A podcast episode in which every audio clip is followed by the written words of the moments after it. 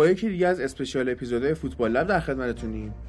تو این قسمت می‌خوایم نیم فصل اول فصل 2019-2020 بوندسلیگا رو بررسی بکنیم که تا قبل کریسمس چه اتفاقایی افتاده تو این لیگ. این قسمت فقط امیر هادی کنار من نشسته که قبلا تو پادکست بوده خوشم طرفدار دورتمونده و می‌خوایم کلا این نیم فصل رو بررسی بکنیم. چه به لحاظ آماری و چه به لحاظ فنی فنیمون مال چهار تیم بالای جدول یعنی لایپزیگ، مونشنگلادباخ، بایرن مونیخ و دورتموند.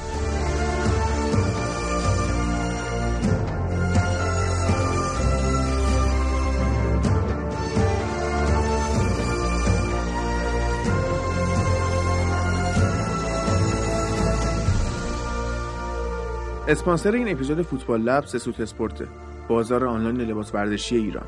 می‌تونید از سایت سسوت اسپورت کیتای player ی و هواداری و تمرینی تیمای محبوبتون رو تهیه کنید با کمترین قیمت بیشترین کیفیت گارانتی و ارسال سریع. حالا که در مورد لیگ آلمان می‌خوایم صحبت کنیم اینو بگم که کیت های آستین بلند تیمای بوندسلیگایی هم به مجموعه سسوت اضافه شدن و همچنین برای کسایی که طرفدار تیم ملی آلمان هم هستن دو تا اتفاق خوب رقم خورده تو این سایت. یکی اینکه لباس دوم تیم ملی آلمان که خیلی هم قشنگه به این مجموعه اضافه شده و لباس کلاسیک سال 1990 آلمان که خیلی هم باش خاطره دارن. کد تخفیف فوتبال لب رو فراموش نکنید که می‌تونید روی فاکتورتون سی هزار تومن تخفیف بگیرید. آدرس سایت سسوت رو هم توی توضیحات این اپیزود و شبکه های اجتماعی فوتبال لب قرار میدم.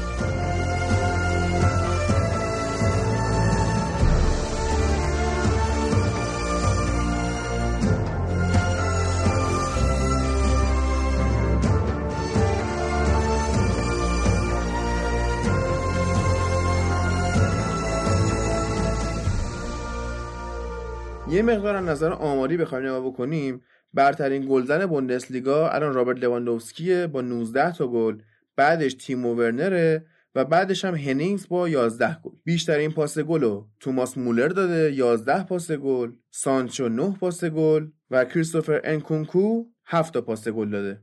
بهترین rating کل این فصل بین بازیکنها هم باز لواندوفسکی بوده. 8 ممیز 11 تیمو ورنر 8 ممیز 07 و جیدن سانچو 7 ممیز 78 بیشترین شوت به سمت دروازه رو اما ورنر زده.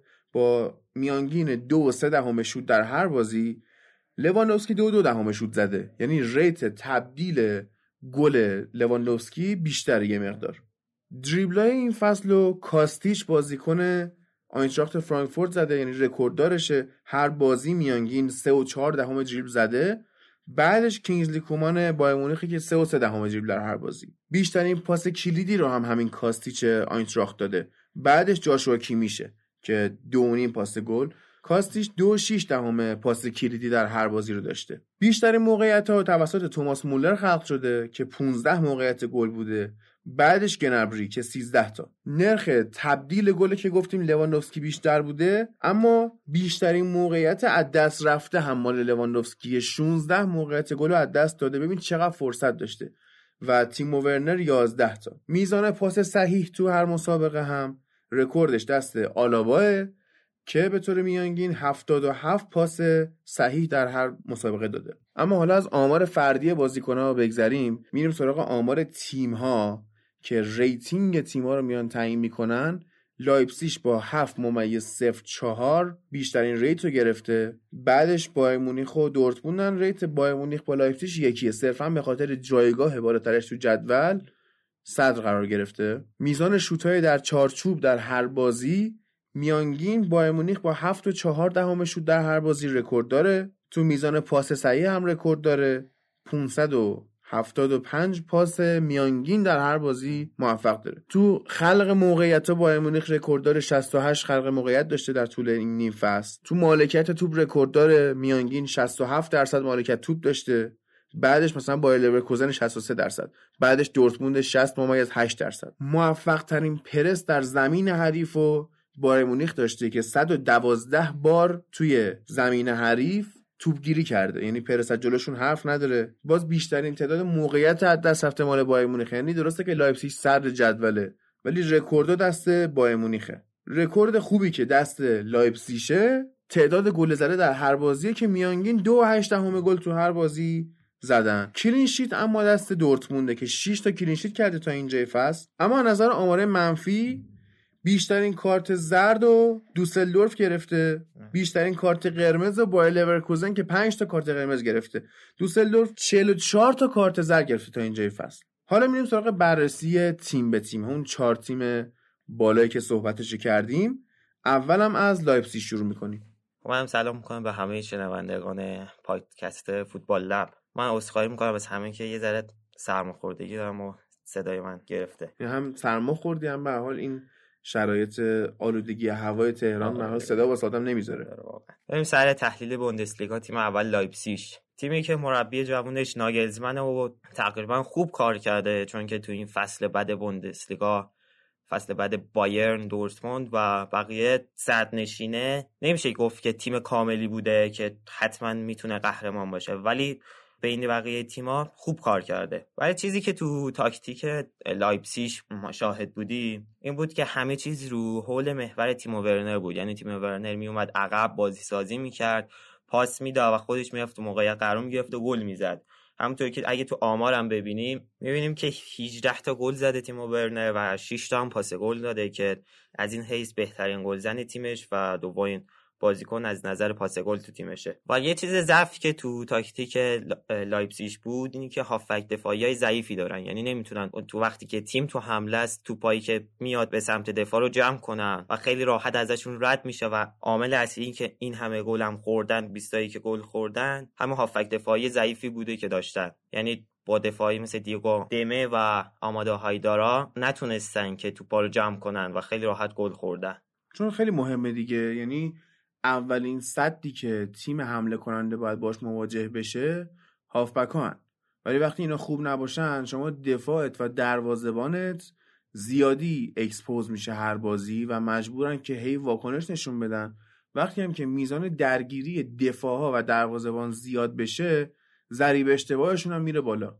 درسته. و یه تاکتیک دیگه که لایپزیگ داشت مهاجم دوم این تیم بود که اکثرا شیک یا پولسن قرار می‌گرفتن و در کنار تیمو ورنر حملات رو قوی تر می‌کردن و وقتی که از این تاکتیک استفاده می‌کردن ناگلزمن تیمو 4 3 میچید و تاکتیک کاملا عوض می‌شد دیگه. یعنی بر اساس بازی قبلی که می‌دیدیم کاملا تاکتیک عوض شده بود و همچنین بازی با دورتموند این تاکتیک رو دیدیم و تاکتیک خوبی هم بود و جواب داد. ببین لایپسیش توی بازی مهمی که کرده یه سه یک به خوب برده که این فصل خیلی خوب اومده بالا. یه یک یک با بایر مونیخ کرده. عملکرد ضعیفش رو جلوی شالکه دیدیم که سه یک به شالکه باخت. با بایر لورکوزن یک یک مساوی کرده. با وولسبورگ یک یک مساوی کرده. به فرایبورگ دو یک باخته. بعد اومده مثلا 8 تا به مایند زده. شاید بگیم توی درگیرانه ترین بازیشونم سه سه با دورتموند مساوی کرده. خب یعنی ببین تو نقاط حساس تیم ناگلزمن کم آورده انگار. یعنی اون نتیجه که باید می‌گرفته که الان من جایگاهمو محکمتر بکنم اتفاق نیفتاده.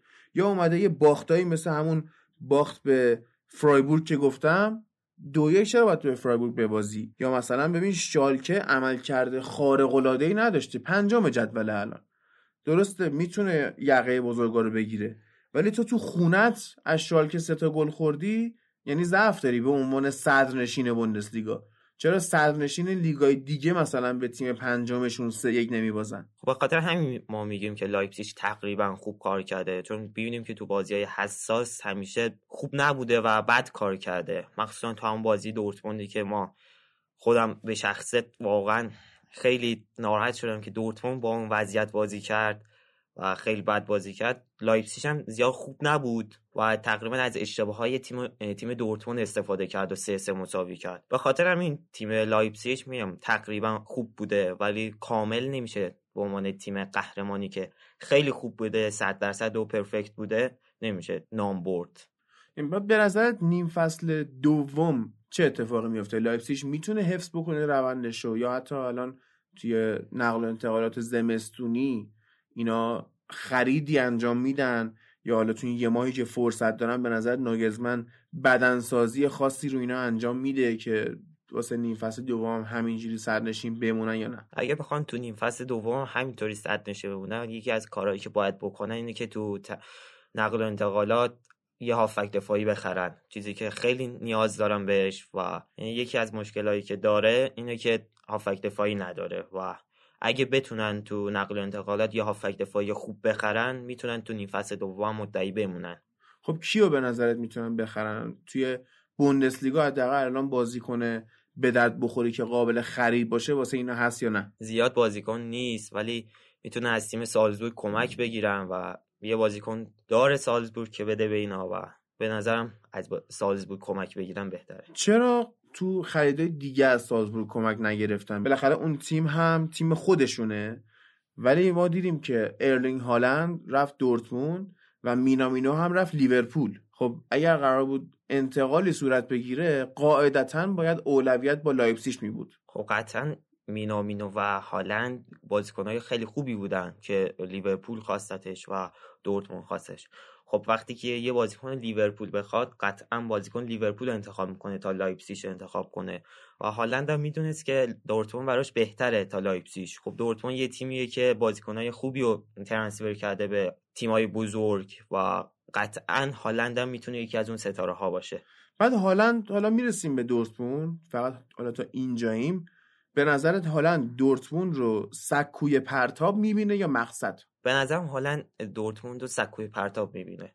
چون که خب دورتموند هر بازیکنی که اومده رفته یه تیم دیگه. عثمان دمبله لواندوفسکی و خود گوتسه که رفت و برگشت. یا هوملز که رفت برگشت, برگشت. اینا تیم دورتموند یه سکوی پرتاب می‌بینن که برن یه تیم دیگه و جام کسب کنن. مثل رئال بارسا یا هر تیم دیگه ای و هالند هم همینطور مثل بازیکنهای دیگه دورتموند یه سکوی پرتاب می‌بینه. در مورد لایپزیگ حالا اگه بخوای نکته پایانی بگی چی داری؟ در مورد لایپزیگ همین که اگه بتونن تو نقل و انتقالات تیمشون رو قوی کنن تو نیم فصل دوم می‌تونن مدعی قهرمانی باشن.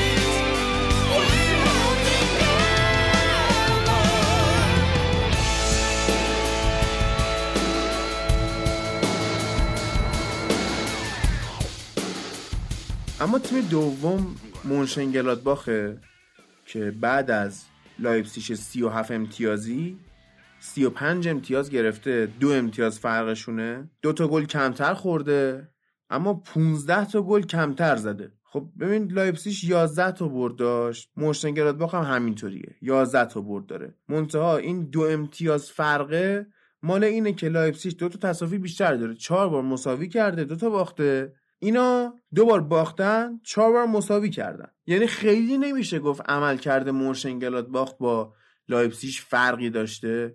لایپسیش اگه مثلا داره حداقل به طور رسانه ای داره روی مربیش نتیجه می‌گیره از اونور مربی باخ هم همچین کم نداره. مارکو روز که داره کار می‌کنه اونجا هم مربی خوشفکریه هم ابزار خوبی داره. مخصوصا حالا قبلا هم صحبت کردیم در مورد خط حملهشون. که هم پلیا خیلی بازیکن خوبیه و هم مارکوس تورام که اینا اون زوج سازی که می‌کنن باعث موفقیت مونشن باخ شده. خب باخ هم خوب بوده ولی یه چیزی که تو تیم باخ کاملا شاهد بودیم بود که یه تیمو ورنر ندارن.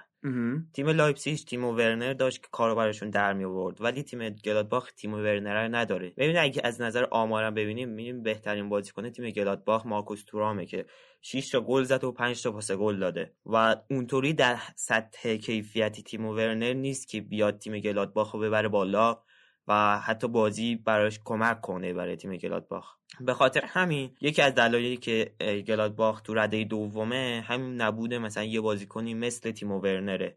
اگه مارکوس تورام سطح کیفیش بره بالاتر و به سطح کیفی تیم ورنر برسه قطعا بیشتر می‌تونه به تیم گلادباخ کمک کنه. باید فرقی که استراتژی های ناگلزمن با مارکو روز داره اینطوریه که گلادباخ الان فهمیده که دفاعای بوندسلیگا کندن و برنامه ریزیش روی سرعت و ضد حمله است. اما از اونور ناگلزمن می‌خواد غالب باشه بر تیم حریف. یعنی هی تاکتیک عوض می‌کنه هی می‌خواد یه جور مربی حریف رو گیج بکنه چرخشی کار می‌کنه به لحاظ فکری بازیکن میگم یعنی یه بازیکن ممکنه تو یه بازی سه چهار بار پستش و شرح وظایفش عوض شه. این هم نکته خوب داره هم بد. خوبش اینه که تو حریفتو گیج می‌کنی. ولی بدش اینه تو ممکنه بازیکن خودت هم گیج کنی. یعنی خب چند تا ما بازیکن فوق تاکتیک پذیر داریم که بتونن با همه این وظایف کنار بیان. خب درسته باخ با یه تاکتیک واحد بازی می‌کنه یعنی یه تاکتیک 442 لوزی که بازی می‌کنه کل بازی این فصل با همون تاکتیک بازی کرد. ولی تیم لایپسیش از چند تا تاکتیک متفاوت استفاده کرد که گفتیم رایج ترین تاکتیکایی که استفاده کرد همون تاکتیکایی که گفتیم بود. ولی چیا مثلا می‌خوای یه بار دیگه بگو. گفتیم با استفاده از یه مهاجم دوم در کنار تیمو ورنر و 4 2 3 1 که استفاده می‌کرد. ولی تیم گلادباخ با استفاده از مارکوس تورام و پلیا تو خط حملهش میومد که با false nine بازی کردن تورام تیم ببره جلو و حمله کنه که همین جواب داد تا حدودی ولی نه خیلی کامل. تو حدودی جواب داد. تونستن که به اون چیزایی که می‌خوام برسن. ولی یک نکات قابل توجهی که تو تیم گلادباخ بود حضور دنیس زکریا بود که کاملا خط هافک و بسته بود و نمیذاشت توپی از خط هافک رد و به دفاع برسه. یعنی همون ضعفی که در واقع لایپسیش داره. دقیقا همون ضعفی که لایپسیش داره و گلادباخ نقطه قوتشه و ضعفی که گلادباخ داره نقطه قوت لایپسیشه بعد جالبه که همین زکریا خشنترین بازیکن مونشن گلادباخ هم بوده و 6 تا کارت زرد گرفته در طول این یه نیم فصل. درسته چون که بیشتر دنیس زکریا بود که تو درگیری ها شرکت می‌کرد و می‌رفت توپو از تیم حریف بگیره. به خاطر همینم بیشتر کارت زرد داره تو تیم گلادباخ. و یه ایرادی که تیم باخ داره اینه که هافبک بازی ساز نداره یعنی اگه بیان اینا تو این فصل تو نقل انتقالات یا هافبک بازی ساز بگیرن قطعا تو این فصل دوم بهتر میشن. و تو این فصل اول خیلی این ضعفو داشتن. کسی نبود که بتونه بازی سازی براشون کنه و همون کاری که می‌کردن که میومدن تورام میوردن عقب false nine بازی می‌کرد و بازی سازی می‌کرد. اگه بتونن تو نقل و انتقالات یا هافبک بگیرن این فصل دوم می‌تونن حتی لایپسیش هم کنار بزنن. اما تیم سوم جدول بوندسلیگا بایرن مونیخ که 10 تا برد داشته 3 تا مساوی و 4 تا باخت. 46 تا گل زده 22 تا گل خورده. مثلا آمارش رو می‌خوای با لایپسیش مقایسه بکنی.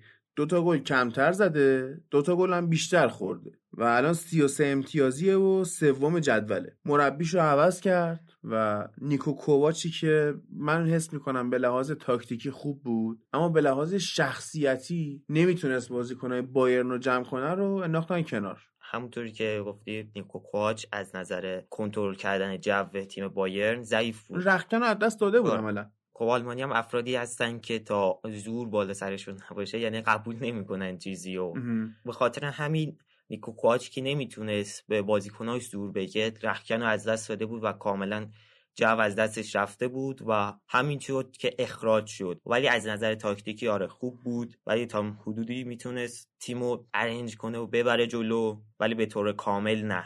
چون که می‌دونیم که تو این دو فصلی که بود متزلزل بود. خیلی بعضی موقع میومد یه باختایی می‌داد که اصلا نباید می‌داد ولی یه, با... یه بردایی می... کسب می‌کرد که آدم واقعا تعجب می‌کرد. مثل همون هفت تایی که به تاتنهام زد. آره ولی حالا اینا در طول این فصل یه اتفاقی که واسهشون افتاد این بود که سوپر کاپ رو به دورتموند باختن دو هیچ. این اولین شوک این فصلشون بود. یه مساوی واقعا چرت با هرتا برلین کردن دو دو. لایپزیگی که گفتیم یک یک مساوی کردن با هم. اما مثلا ببین به هوفنهایم اینا تو آلیانز آرنا دو یک باختن دیگه فکر می‌کنم اخراج کوواچ کلیدش از اون بازی خورد. یعنی حتی اون برد هفتایی جلوی تاتنهام هم نتونست جلوشو بگیره. بعد حالا دو یک تو خونهشون به هوفنهایم باختن. چند هفته بعدش رفتن خونه آنچاخت فرانکفورت پنج یک باختن. که اون بازی رو اتفاقا من زنده نگاه می‌کردم. مثلا باورم نمی‌شد که اینا هی دارن گل می‌خورن هی دارن گل می‌خورن. اونجا برای همه یعنی بجز مسئولای بایرن دیگه واسه بیننده ها و طرفدارها هم واضح شد که این رخکن رو از دست داده. به لحاظ روحی تیم دیگه باهاش نیست.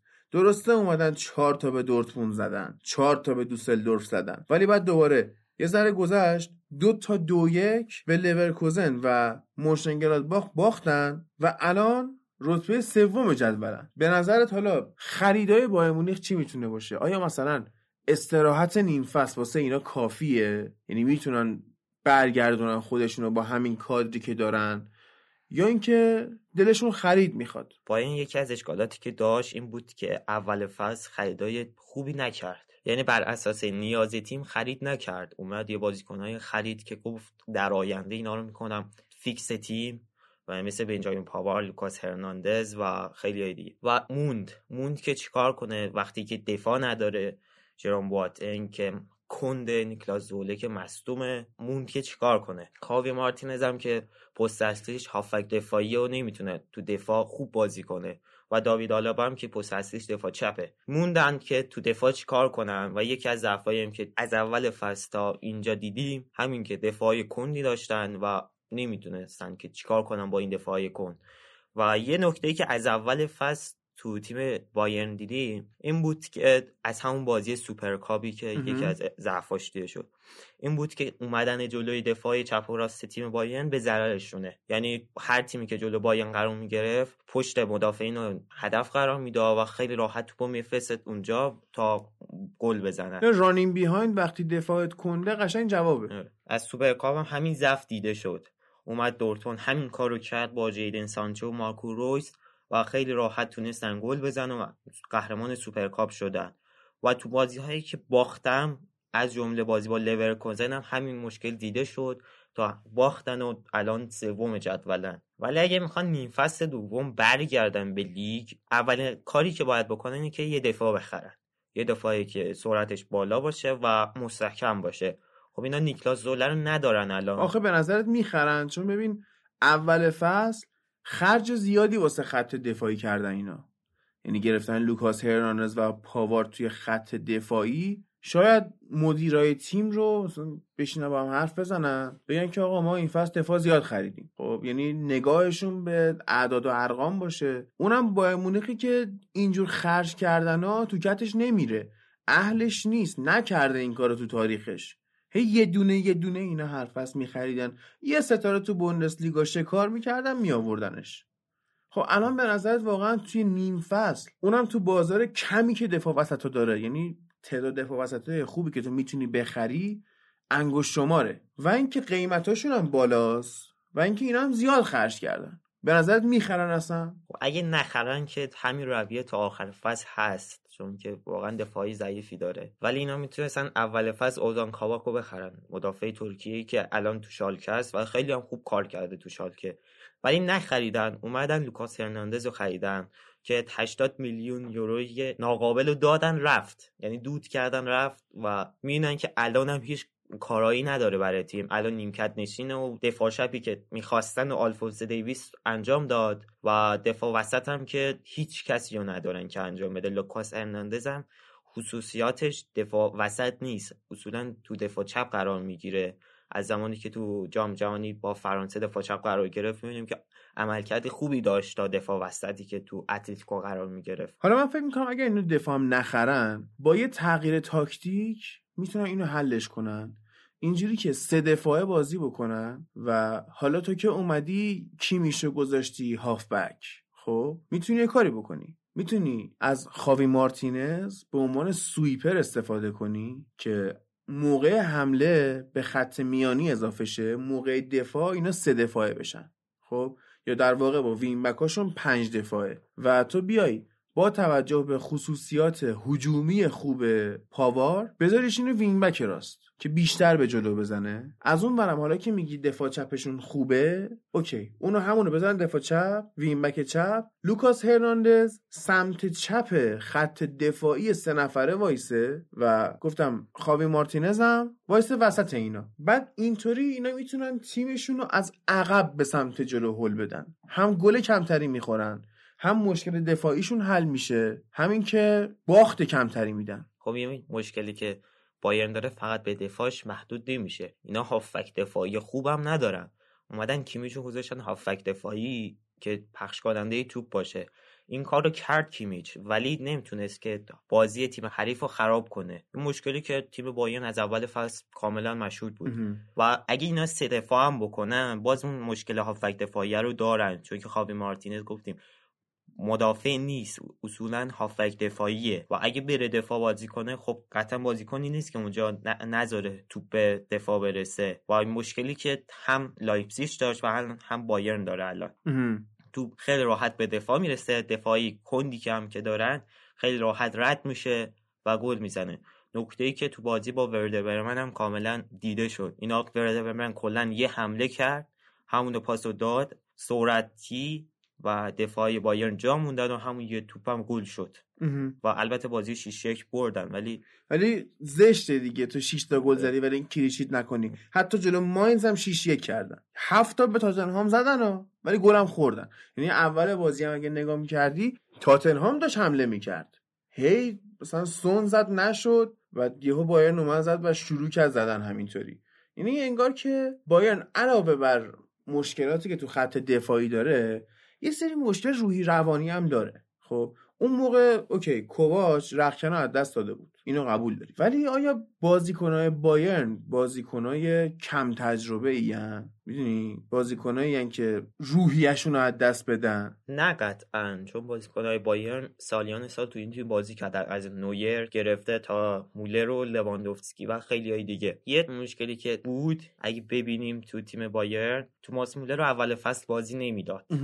ولی توماس مولر روحیش از دست نداد و الان بهترین پاسور بوندسلیگا با 11 تا پاس گل. روحیه تیم بایرن اوف نمی‌کنه و می‌تونن برگردن. این مشکل تاکتیکیه که بتونن دفاع کندشون رو تقویت کنن و باز برگردن به جمع مدعیای قهرمانی تو بوندسلیگا.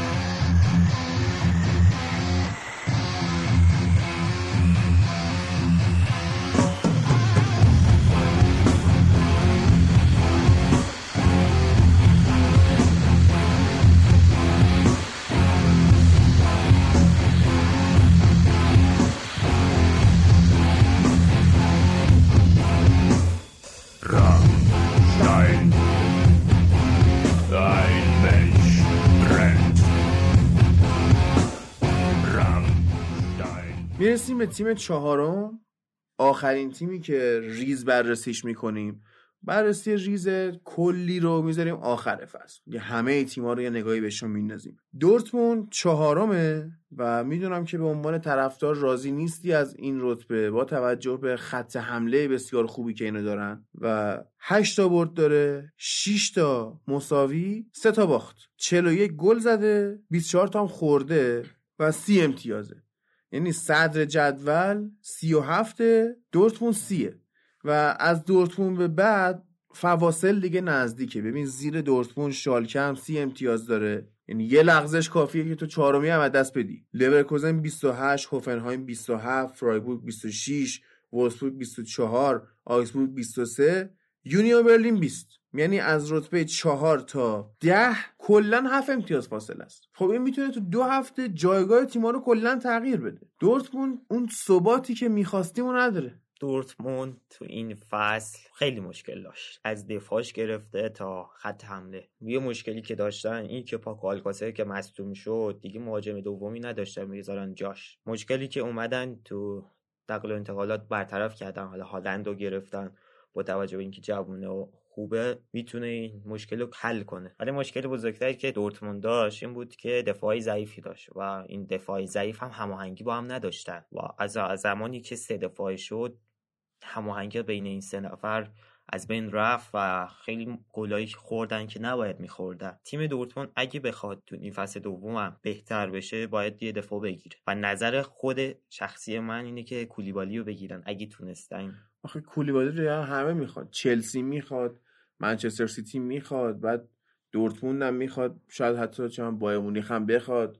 کلا همه می‌خوان. دورتموند که این همه درآمد از فروش بازیکنانش داره قطعا باید اینجا یه جا خرج کنه این پولا رو. و مثلا میرن هالند رو با 20 میلیون یورو می‌گیرن و بعد میفروشن 100 میلیون یورو. این 80 میلیون رو باید یه جا خرج کنه. به نظرم بهتر اینجا این جایی که کولیبالی رو بخرن و مشکل دیگه دورتموند نبود هافبک دونده است. یا هافبکی که بود دو توپو بگیره و بازم صاحب توپ کنه. تا حدودی این وظیفه رو ویتزل انجام میده ولی نه کامل کامل. و وایگل از اول فصل که دیده شد هافبکی نبود که بود دور و توپو بگیره. اکثرا یه بازیکنی بود که عقب میموند و تو حمله شرکت نمی‌کرد تا ضد حمله های حریف کنترل کنه. و حالا طی اخبارهایی که منتشر شده این که امروجان رو می‌خوان به نظرم گزینه خوبیه برای تیم دورتموند چون که هافکی که میدوه همونطور که تو لیورپول هم دیدیم تو یوونتوس هم دیدیم هافک دونده است. ببین دورتموند حالا بیایم به نتایج بلش بپردازیم.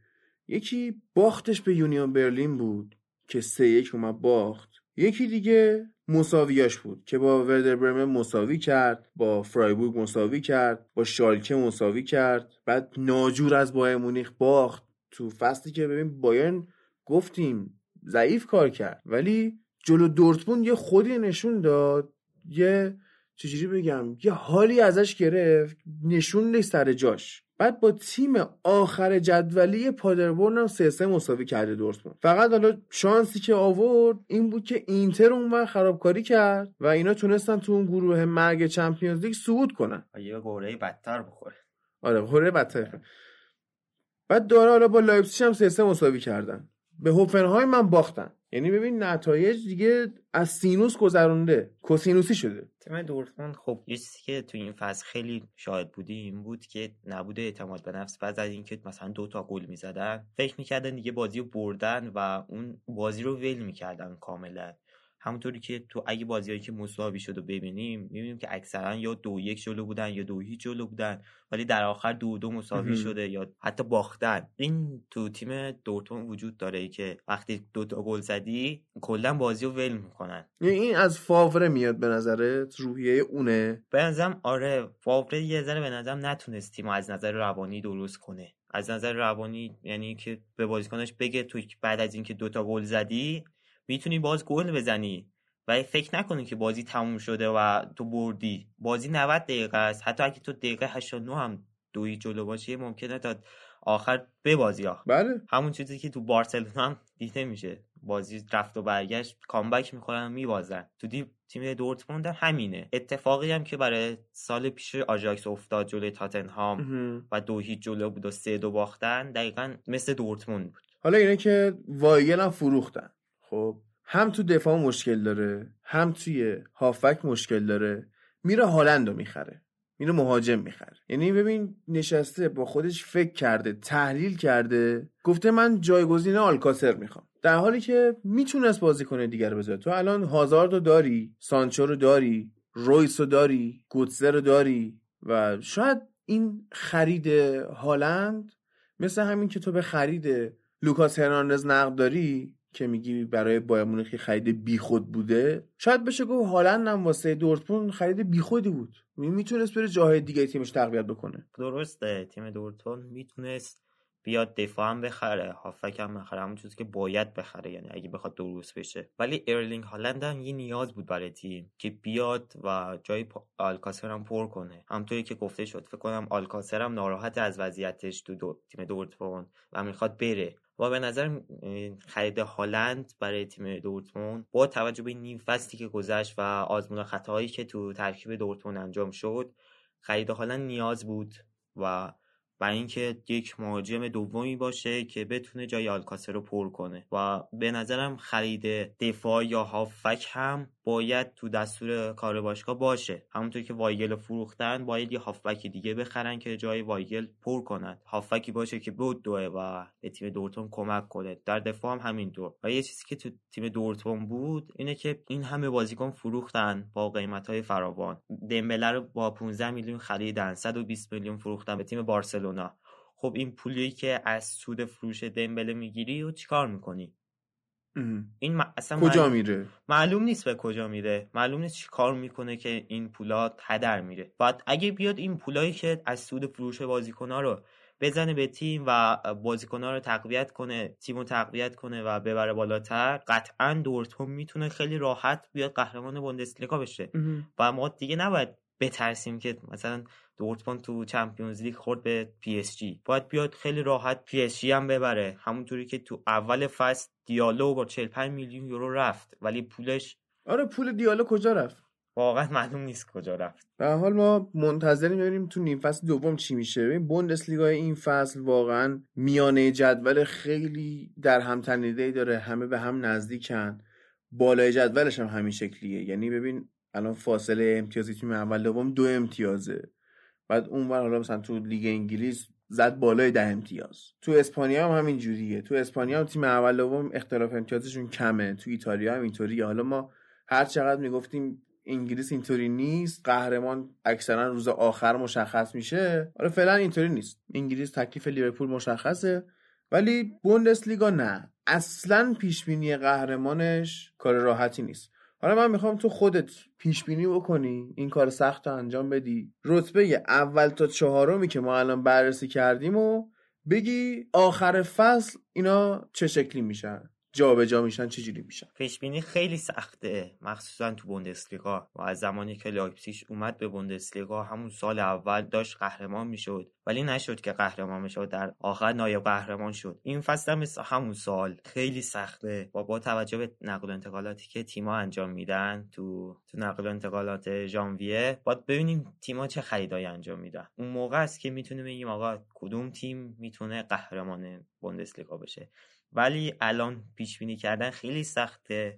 ولی به نظرم قهرمان بین دورتموند و بایرن و لایپزیگه این یعنی دورتموند می‌تونه بیاد بالا. دورتموند می‌تونه بیاد بالا. مونشن گلادباخ واسه شانسی قائل نیستی. گلادباخ نه چون زیاد تیم کاملی نیست perfect نیست که بگیم حتما می‌تونه اینجا باشه. ولی می‌تونه برای چمپیونز لیگ به جنگ چمپیونز لیگ هم دست بیاره. خیلی خوب با این خبر هیجان انگیز وقتش ازتون خدافظی کنیم.